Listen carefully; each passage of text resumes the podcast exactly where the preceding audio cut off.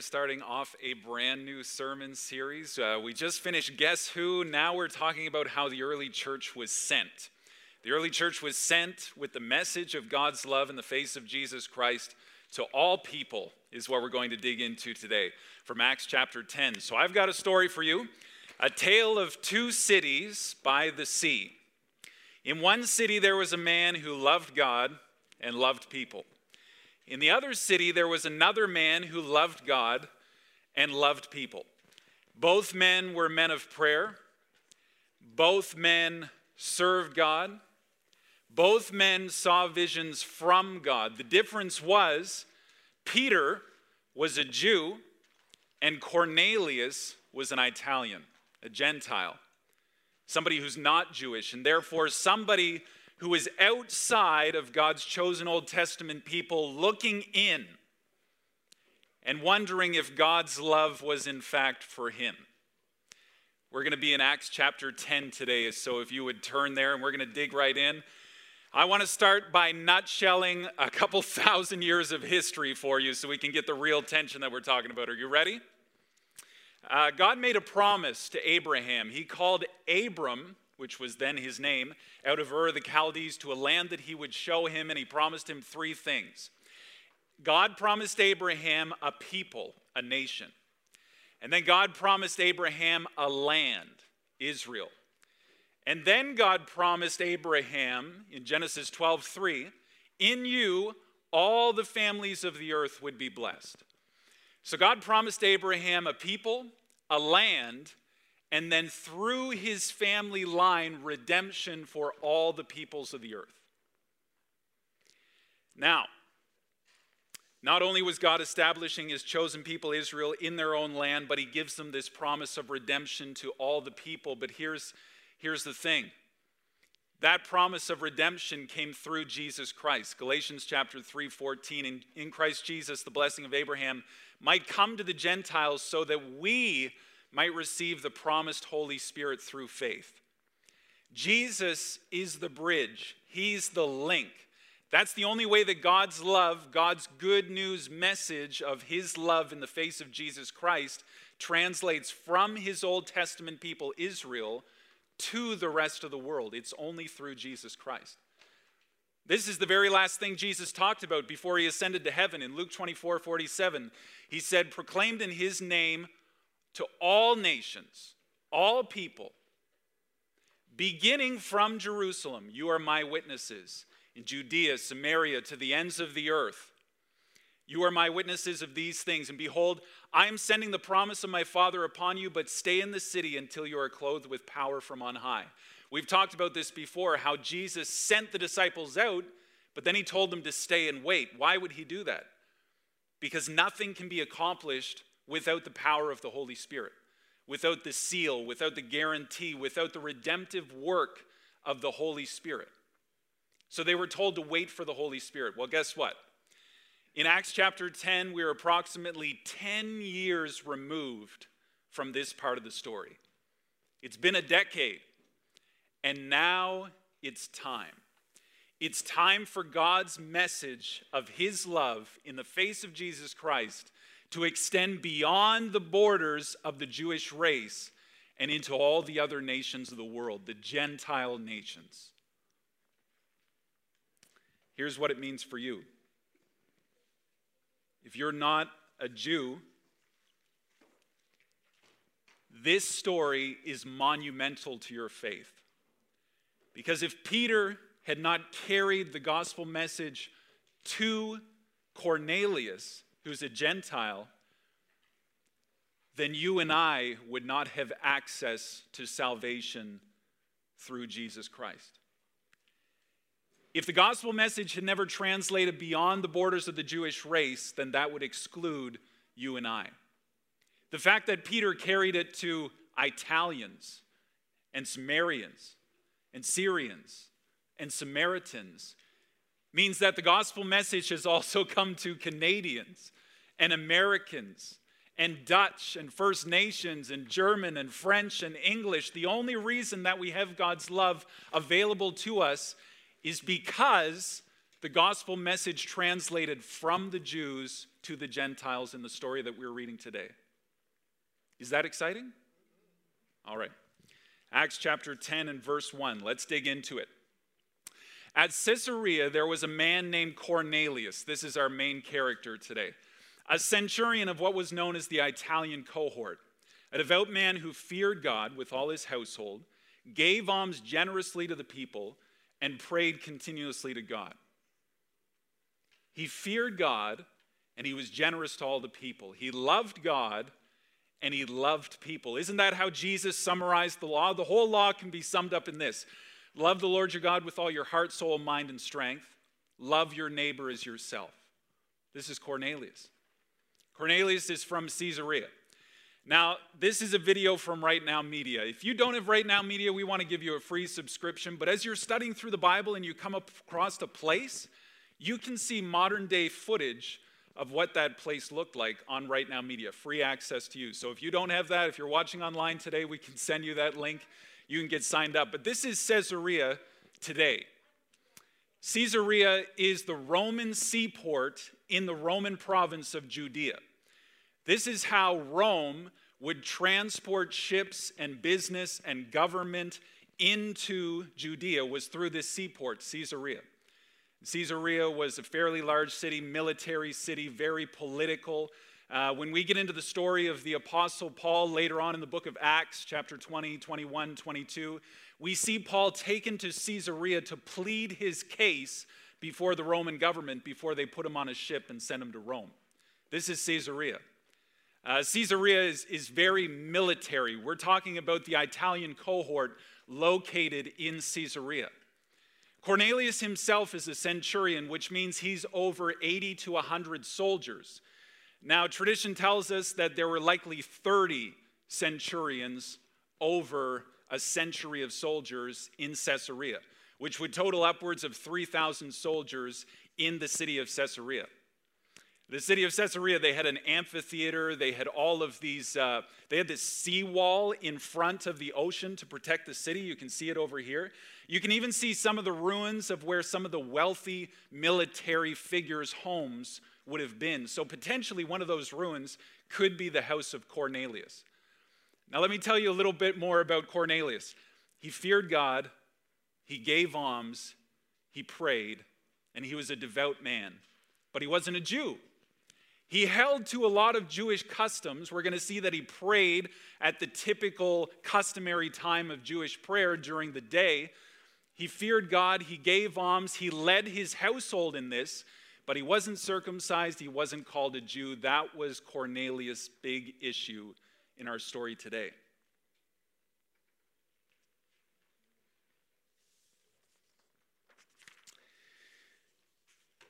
What if God is preparing the heart of the person who needs to hear the good news before the person who tells the good news ever arrives? What if God's already laid all the foundation? What if God's already taught a number of his truths? What if God has already humbled the heart of the individual and he's just waiting for somebody to be obedient enough to come and give that final truth of the gospel message?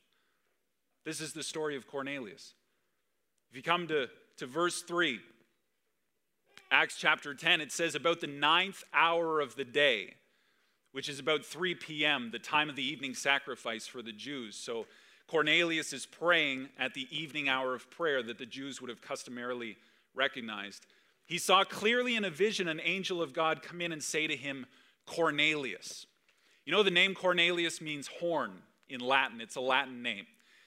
And horn can mean two different things a horn that you blow or the horn on an animal, and both are significant of the same thing.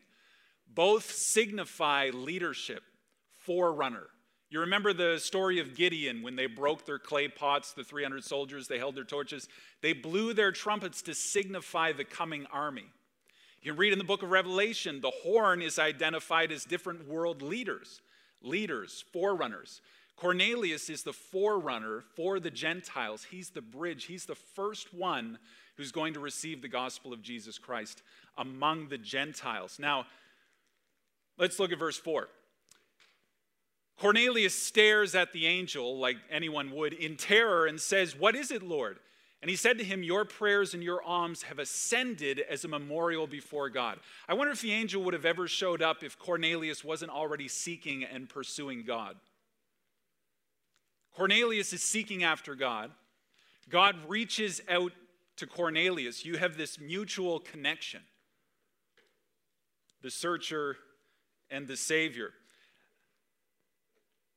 And it's not because he's following laws, it's not because he followed, followed all the Jewish customs that God reached out. Hosea chapter 6 and verse 6, it says, For I desire steadfast love and not sacrifice, the knowledge of God rather than burnt offerings. Cornelius wasn't a traditional religious, God fearing Jew, but he had a heart that longed after God, and God honored his request. The angel came, spoke to Cornelius. And here's the message in verse 5 Now send men to Joppa and bring one Simon who's called Peter. We know Simon Peter from studying through the Gospels. He's a big figure in the book of Acts as we're getting into. He's lodging with one Simon, a tanner, whose house is by the sea. Now, let me say a few things about this. First of all, Joppa. Here's Caesarea National Park, some of that imagery that I just showed you. You can visit it today, it's there, it's real. Joppa is just down here.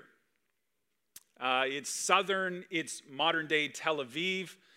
Um, you can travel from Joppa to Caesarea. Uh, this morning it said it would take 15 minutes. I don't know if traffic's bad there this time of day or what, but it's just 56 kilometers. 56 kilometers along the beach from one port city to another.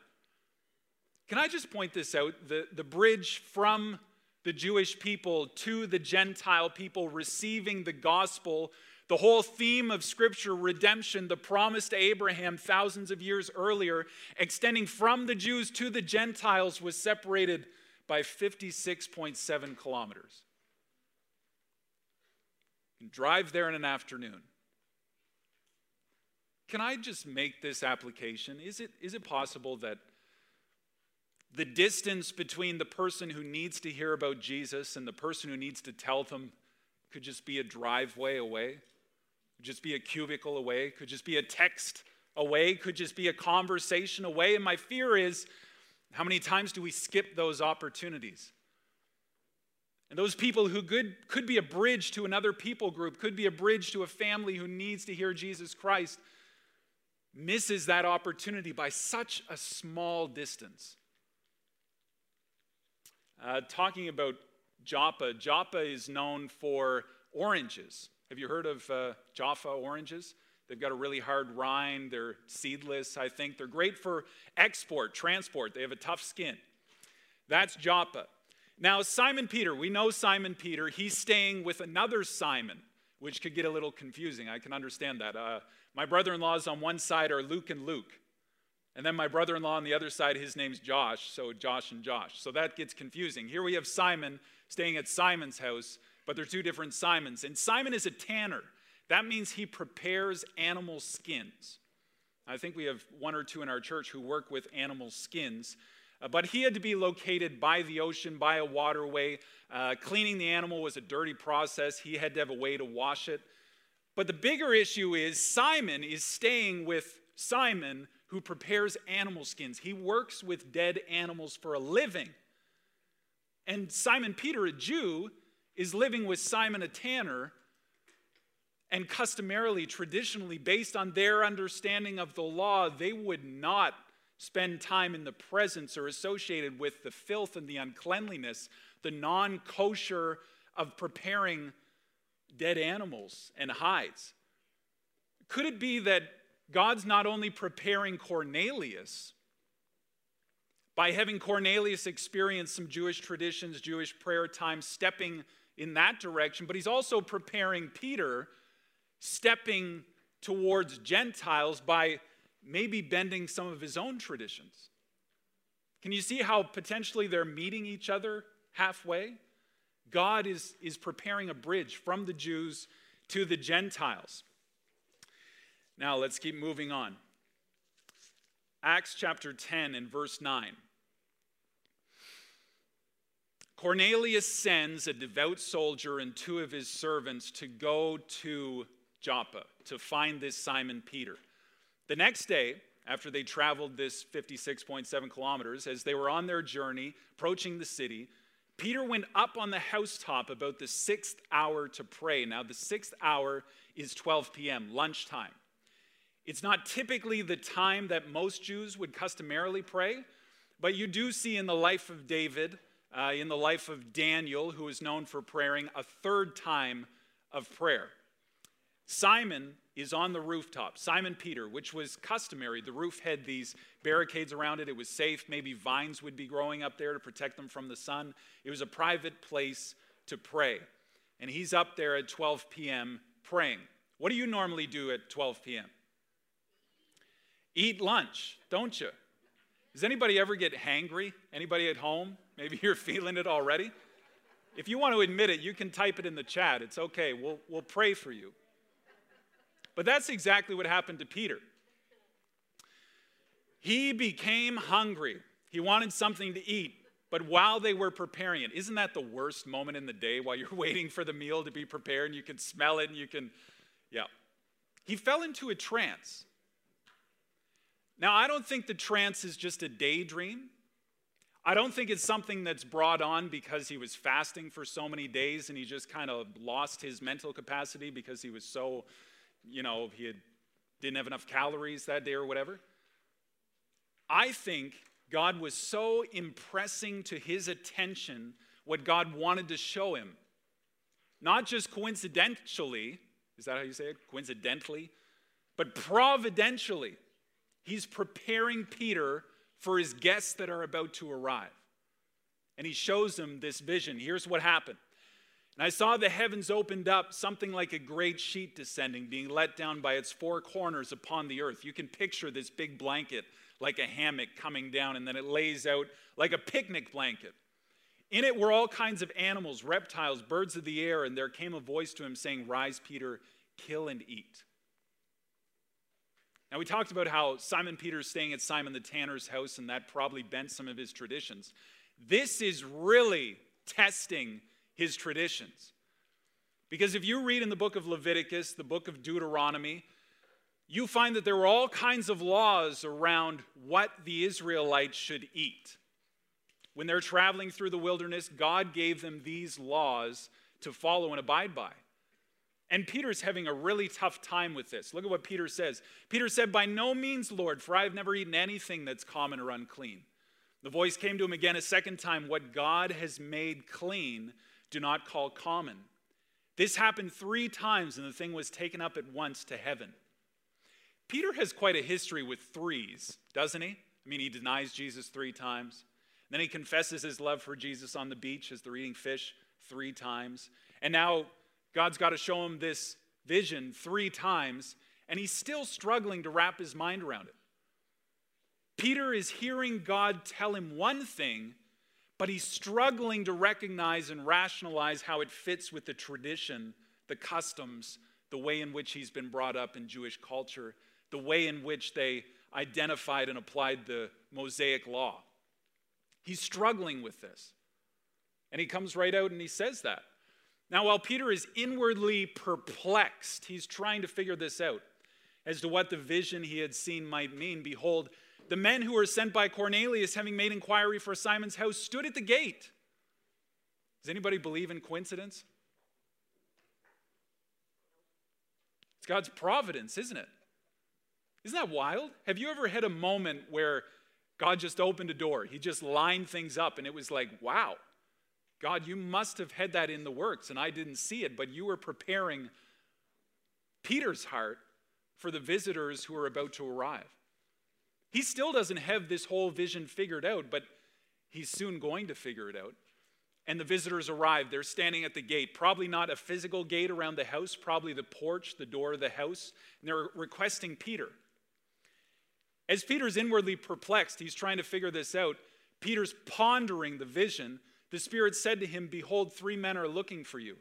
Rise and go down, accompany them without hesitation, for I have sent them.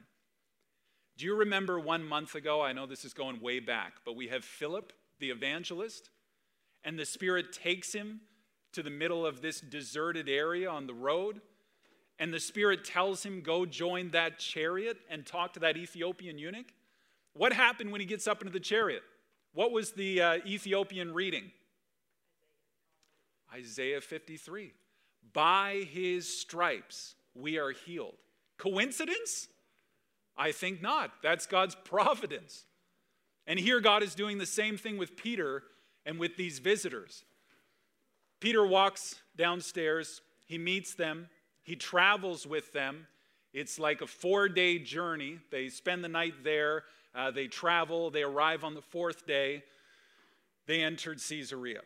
Cornelius is expecting them and had called together his relatives and his close friends. So this isn't just a meeting with Cornelius.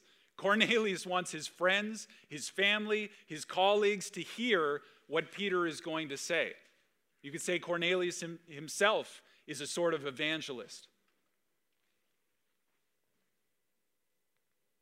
When Peter entered, Cornelius met him and fell down at his feet and worshiped him. The, the fact that he met him speaks of joy. He's excited that he's there. You remember the prodigal son returns home, the father sees him a long ways off and runs out to meet him. It's joy. And then fell down at his feet and worshiped him. This was a reverence. Uh, potentially, Cornelius was accustomed to doing this. When high ranking officials would arrive, you would bow at them. So he pays the same honor and respect to Peter when Peter arrives. But notice they haven't stepped into the house yet. This is another tough thing for Peter's traditions. See, the Jewish people took the Mosaic law and they made certain implications from it beyond what the law actually said. The law said that you couldn't marry or enter into a, a, contract agreement with people who weren't of the Jewish nation. The whole point was to set the Jewish nation apart to sanctify them, to make them distinct from the other nations as God's chosen people. And they took that to mean you can't even spend time in their presence. You cannot step into their house. Peter arrives outside Cornelius' house, and now he's got a decision to make. Am I going to step in? Am I going to take another step towards this Gentile fellow and his family? Peter lifted him up, saying, Stand up. I too am a man. Now, when you break this whole thing down, it's kind of ridiculous, isn't it? We're all people. We're all on a level playing field, and that's what this story is going to illustrate. Verse 27 As he talked with him, he went in and found many persons gathered. He said to them, You yourselves know how unlawful it is for a Jew to associate with or to visit anyone of another nation. But God has shown me that I should not call any person common or unclean. There's the same language used in the vision that he had on the rooftop in Joppa. Verse 29. So when I was sent for, I came without objection. Some versions translate that without distinction. I didn't have a stigma against you. I decided to step over the racial barrier and join with you without objection. I asked then why you sent for me. Well, it's kind of obvious, isn't it, Peter? I mean, you're the Apostle Peter. You're the one to whom Jesus gave the keys to the kingdom. We're inviting you here to hear what you have to say about this gospel message and whether or not it's exclusive to the Jews only.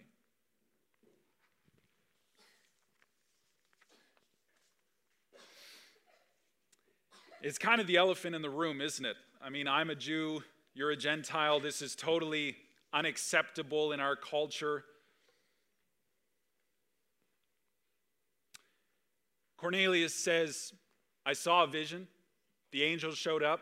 Here's what the angel told me. So I sent for you at once. You've been kind enough to come. Thank you. Now, therefore, we are all here in the presence of God to hear all that you have been commanded by the Lord.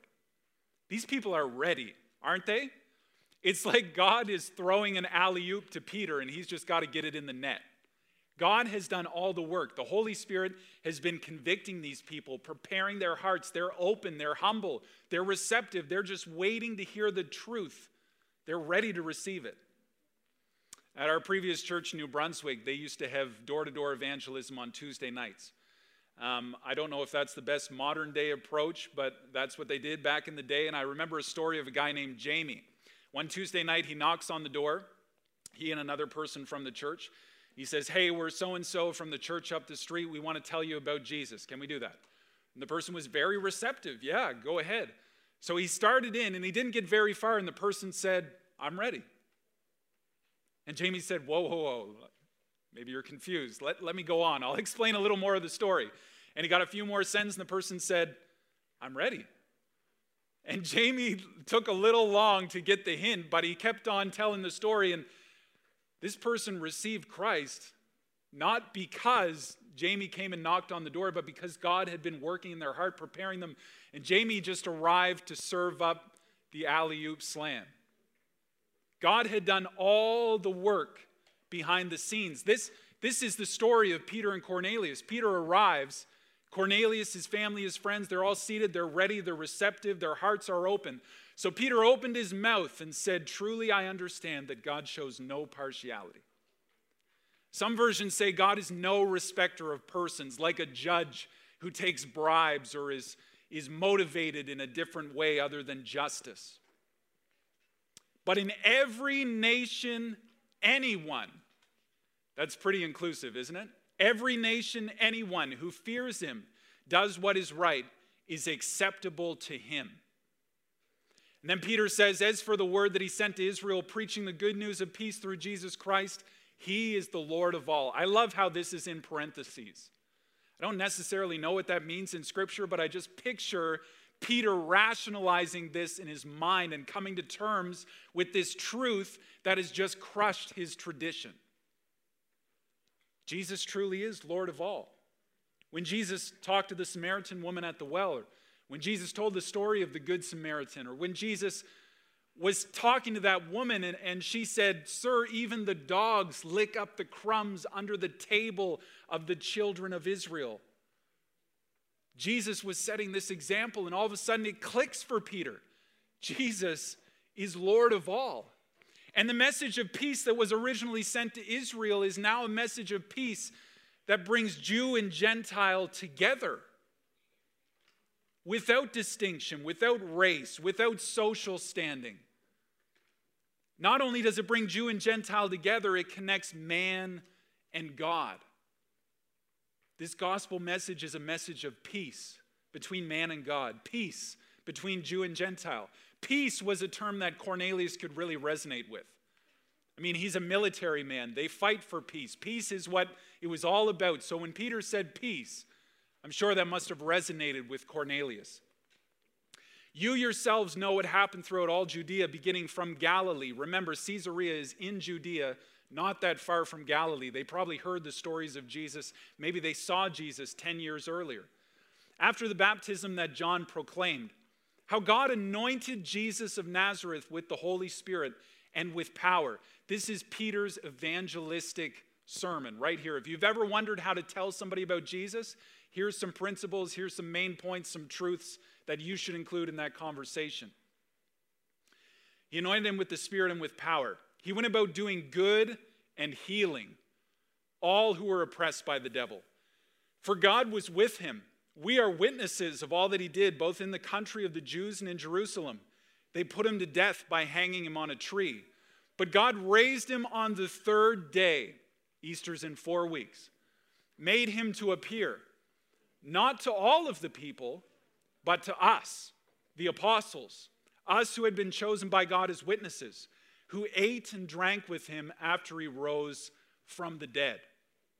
He commanded us to preach to the people, to testify that he is the one appointed by God to be judge of the living and the dead. To him, all prophets bear witness that everyone who believes, anyone, all people in all nations, every race, tribe, tongue, language, anyone who believes in him receives forgiveness of sins through his name. This is the most inclusive yet exclusive message that the world has ever heard.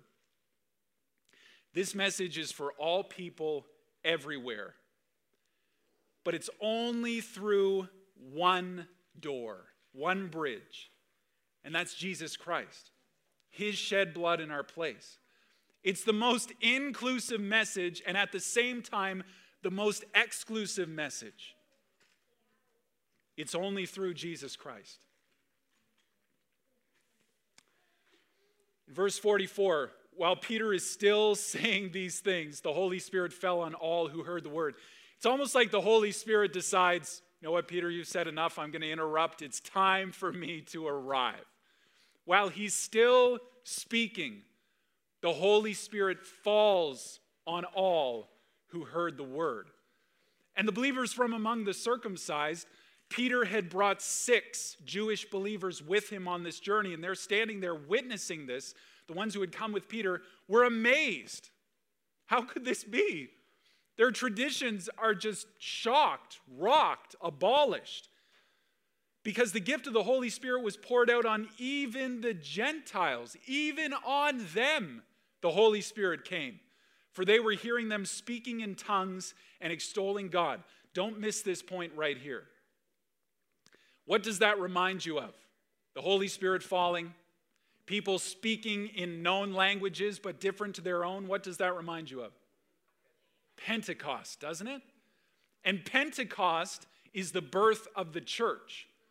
Who preached at Pentecost? Peter. Here we have Peter, the one to whom Jesus gave the keys of the kingdom, preaching to the Gentiles, and the Holy Spirit falls on them in the same manner that he fell on the Jewish Christians and they speak in tongues. It's the birth date of the Gentile church. We can look back at this as a monumental event in our own faith because that's when the Holy Spirit came to people like us, to all people. And the Jews are amazed. Their traditions, their customs are rocked. Look at the end of verse 46. Then Peter declared, can anyone withhold water for baptizing these people who have received the Holy Spirit just as we have? And he commanded them to be baptized in the name of Jesus Christ, and they asked him to remain for some days. So Peter remained there for a while. Can I make a few applications before we close this thing out? I can't believe it took me a whole week to realize this, but I just realized yesterday. Does Joppa ring a bell to you? If you're watching at home, you hear the word Joppa, what story do you think of in the Old Testament? Did I hear Jonah back there? Yeah, Jonah, the prophet Jonah. I love that book. It's only four chapters long. When you go home, read it because it's the anti story to what we're talking about today. Jonah receives a message from God calling him to the people of, we're getting close to lunch, aren't we? Calling him to the people of Nineveh. What does he do? He goes down to Joppa, the seaport in Israel, pays the fare, because running from God is always going to cost you something. I heard a Pentecostal preacher say that, and I love it. And boarded a ship set for Tarshish, the opposite direction from Nineveh. And we know the story, don't we? There's a storm, he gets thrown overboard, the giant fish swallows him. Three days later, it spits him up on the beach. He ends up going to Nineveh anyway. And how do the people respond to his message? Look, if you don't repent, destruction on the whole city. And how do the people respond? They repent.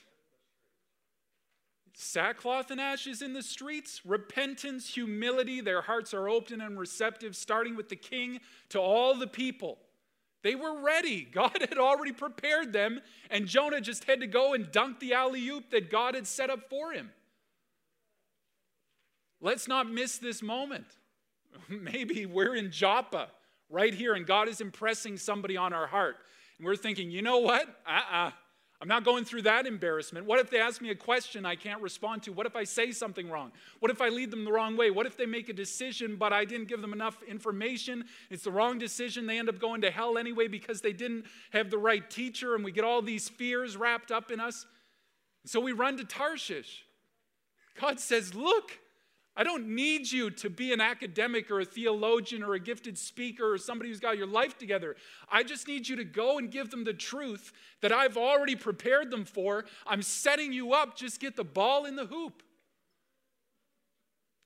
Let's finish it off. We're at the end of the story here, I promise. Chapter 11, uh, just let me give you a brief overview.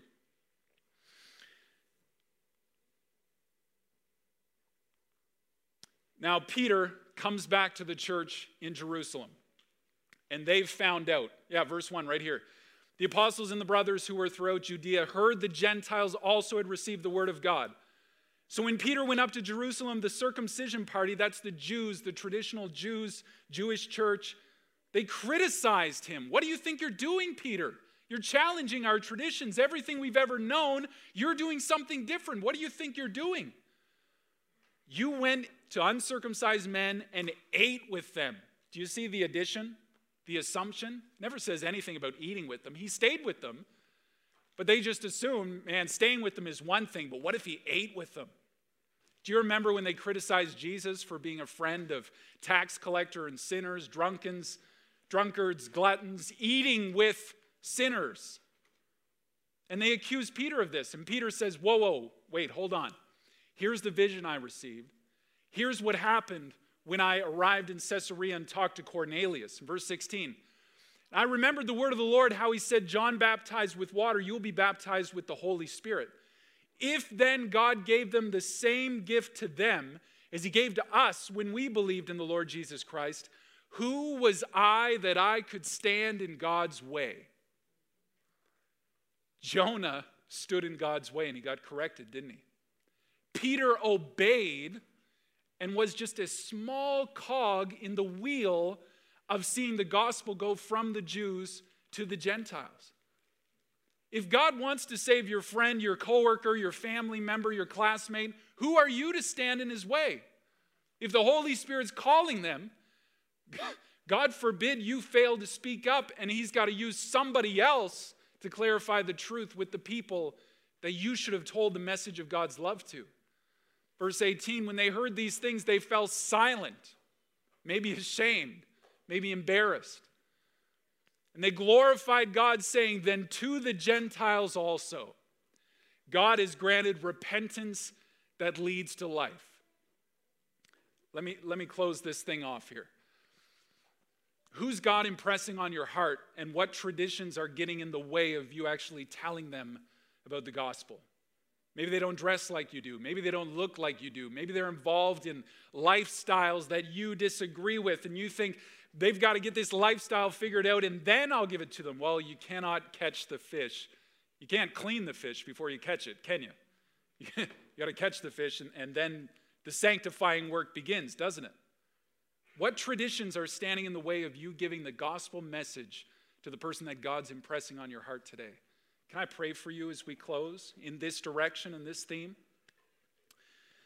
God, I pray for the names all over this room that you've impressed on our heart. God, if we've got a name on our heart today, help us to write it down. Write the date. Write down what we're going to do, when we're going to reach out, when we're going to meet for coffee, when we're going to send that email, when we're going to make that phone call. God, help us to do it. Because the eternity of somebody we care for hangs in the balance. God, thank you that Peter obeyed. Thank you that you already prepared the way through Jesus, through the leading of your Spirit. God, thank you that all those people needed to hear was the words that through the blood of Jesus Christ, they are now included and accepted in the family of God. If there are people here this morning who need to hear that message, that no matter what they've done, where they're from, what family they were born into, what religions they belong to, that through the blood of Jesus Christ, they can be invited into the family of God. It's not something we can earn, not something that we deserve, but it's your grace bestowed upon us because you were willing to take your gospel message from your chosen Old Testament people, Israel, and extend it to the rest of us. God, we praise you so much today for that story in Acts chapter 10. We pray all these things in your Son's name. Amen.